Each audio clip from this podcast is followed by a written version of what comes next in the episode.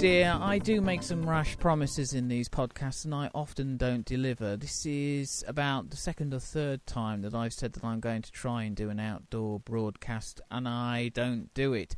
All I can say is, is it's down to the equipment and down to me, a lot of it. Um, I am going to sort this out and I am going to do a podcast that is totally based outside. I'm looking forward to doing it. I want to do it, but currently I just don't have the gear to deal with things like windy conditions. Uh, so it's one of the things I've got to sort out. So the special podcast that I had planned, sadly, isn't going to take place at the moment. But I will be returning to Scotland next year, and I do intend to try and sort myself out in the uh, space of time that I've got, which is about a year. Get some digital recording gear that can deal with what I uh, what I will probably have to deal with up there. windy conditions, wet and everything. And we will see what I can put together. I did record a little audio boo on the iPhone. Um, I haven't actually had a listen to it. I just recorded it and uploaded it. That's sort of the beauty. You, you, the audio quality doesn't have to be great for that, but I, I want the best quality I can get for the main podcast. After all, you want good audio to listen to, don't you?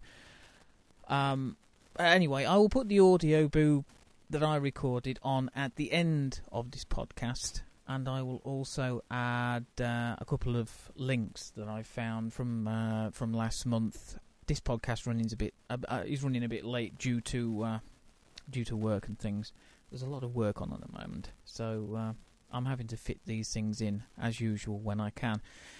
So how was Scotland? Well, it was great. It was a photographer's paradise, to be honest. I think if you uh, love photography, if you love um, landscape photography, if you just like getting out somewhere that's wild, away from it all, then I would certainly recommend Scotland. Um, coming through somewhere like Glencoe makes you realise how small you are in the scheme of things. It's a remarkable landscape and you keep on heading further up, and the further up you go, it seems to get better and better. The the lochs, the mist rolling across the hills, absolutely fantastic. I only stayed up there for a week, and then I went down to Dumfries. And if you do follow the audio boos, you will know that the following week I released. I wouldn't exactly say it was a. Uh, yeah, I wouldn't exactly say that it was a sad audio boo, but it was just uh, there was a bit of melancholy in there. I was missing the mountains and the lochs and things. Basically, the Highlands of Scotland is a difficult act to follow, and I found going down to Dumfries it was lacking certain things. Um, even the photography tailed off. I was adding bits and pieces um, online and things, and that leads me nicely on to Instagram. That piece of software, that iPhone app and Android app that photographers love to hate. Uh, well, some photographers do. Some photographers love it. Some don't. Some think it's rubbish. Uh, some think it's, you know, it's a great way of putting photographs out there. I'm starting to come to the latter conclusion. I think it's great for adding. Um, snapshot is probably the wrong word because there's an awful lot of great images on Instagram. That's a surprising thing that I found over the summer. Uh, there's quite a lot of photojournalists use it. Um, some popular names. Um, arguably, a lot of them are people who've used iPhones for photography projects before. But it, it's a great way of having uh, a photo stream online and placing work on there and you can add a comment and you can explain the image etc i can certainly understand why documentary photographers some documentary photographers are using the the software.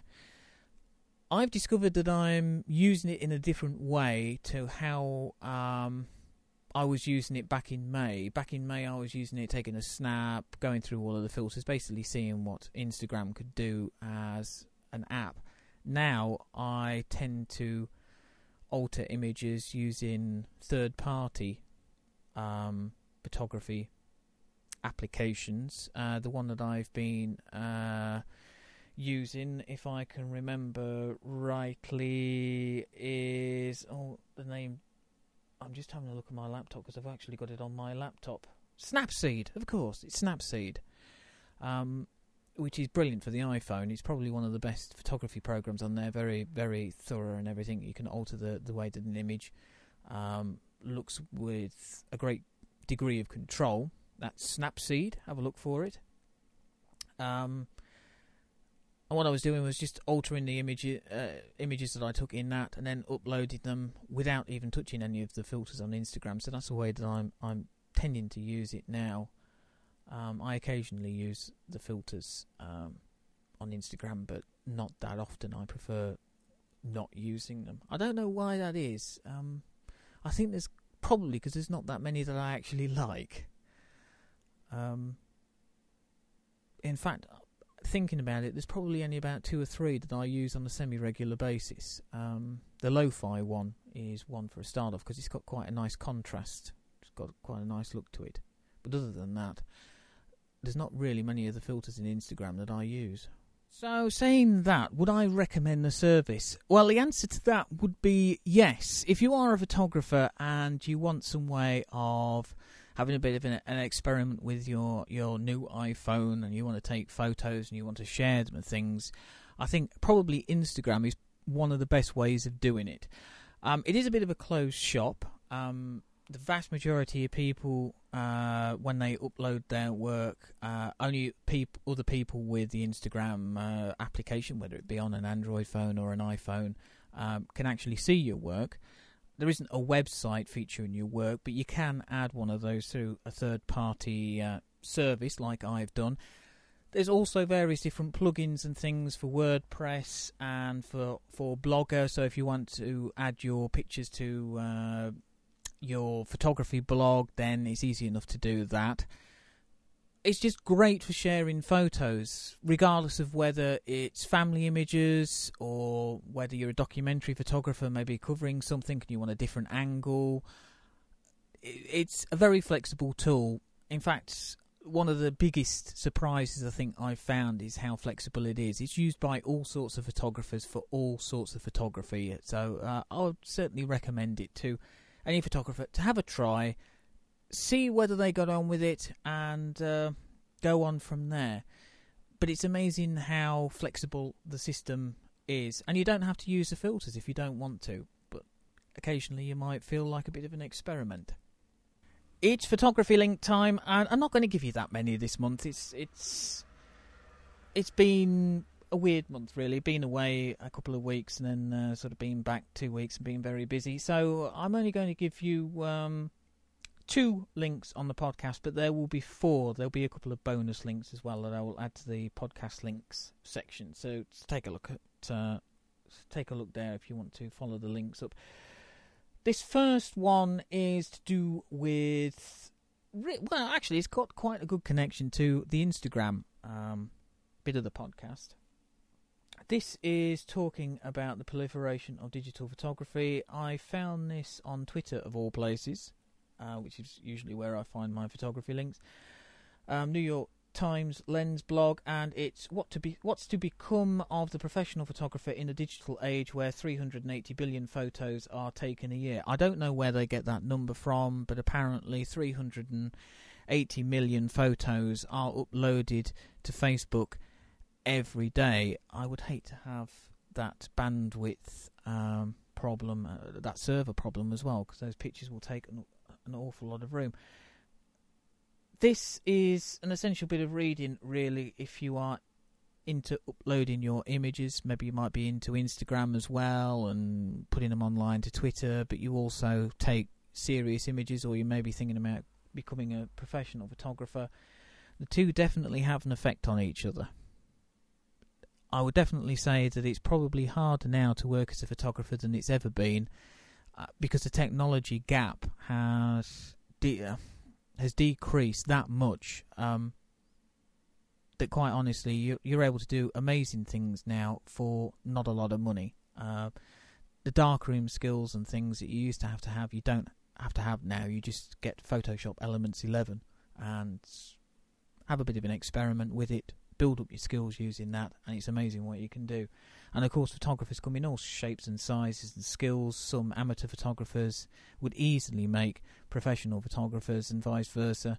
Of course, some professional photographers have about as much skill as a very poor amateur. So it's all swings and roundabouts, really. But if you are interested in how photography is used these days and whether you think photography is being cheapened by all of these things like Instagram, it's worth a read. This next one uh, and the final link for this podcast is the Red Bull Cliff Diving Series 2012. This is all about people going uh, up onto a board 27 metres above the, the sea and diving in and getting marked on points. They're absolutely insane. The photographs are wonderful, though. And uh, it's a really good collection of images on the Telegraph. It is an extreme sport, and I would actually imagine it's quite difficult to photograph, but some of the images are absolutely eye-wateringly brilliant. Um, probably not something to look at if you're not good with heights.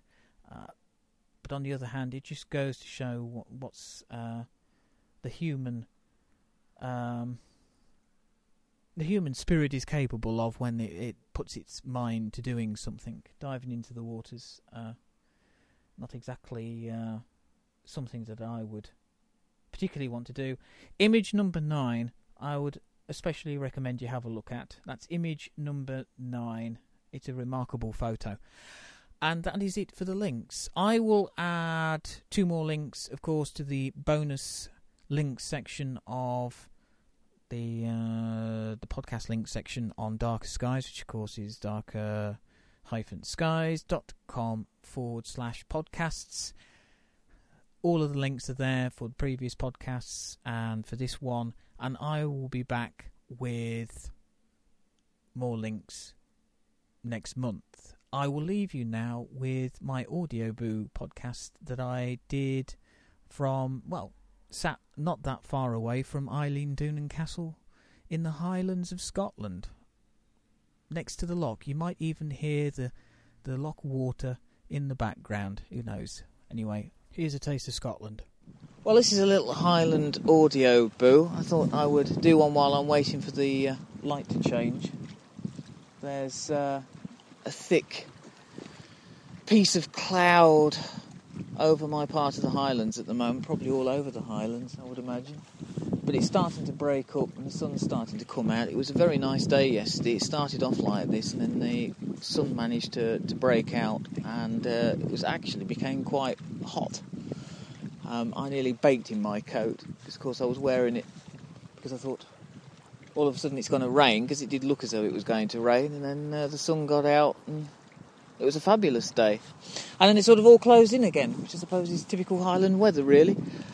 Um, I'm down near Eilean Donan, uh, just having a look around, like I do on most mornings, just to see. The car park's starting to fill up with uh, visitors, and uh, I imagine that it'll soon be open and people, I think people are starting to go across now. He's got a fantastic webcam, by the way. Um, just type Eilean Donan. It's spelt. You'll probably get there if you uh, type Eilean Donan in, however you spell it.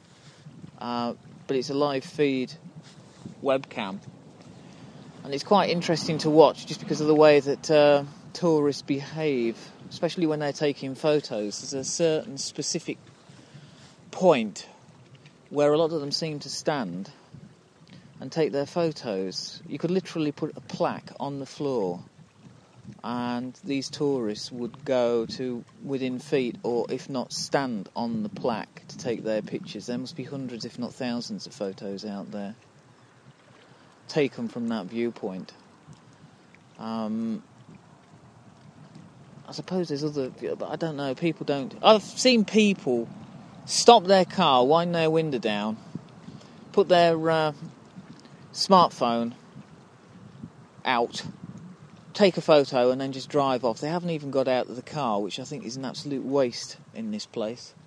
Uh, you've got to get out and get the atmosphere and listen to the sounds and soak it all in. Otherwise, you don't really see it, do you? You don't really feel it. And that's what it's all about, really, going places. It's about soaking up the atmosphere, getting a feel for the place. Anyway, I will have a, a bit of a, a, wander on. Do have a look at the webcam because it's quite entertaining at times. Um, and it is a beautiful castle to, to look at. So that's Eileen Doone, and just type it into Google and you'll find it. Right, I think I'm actually starting to get some light, so I'll go and do some work.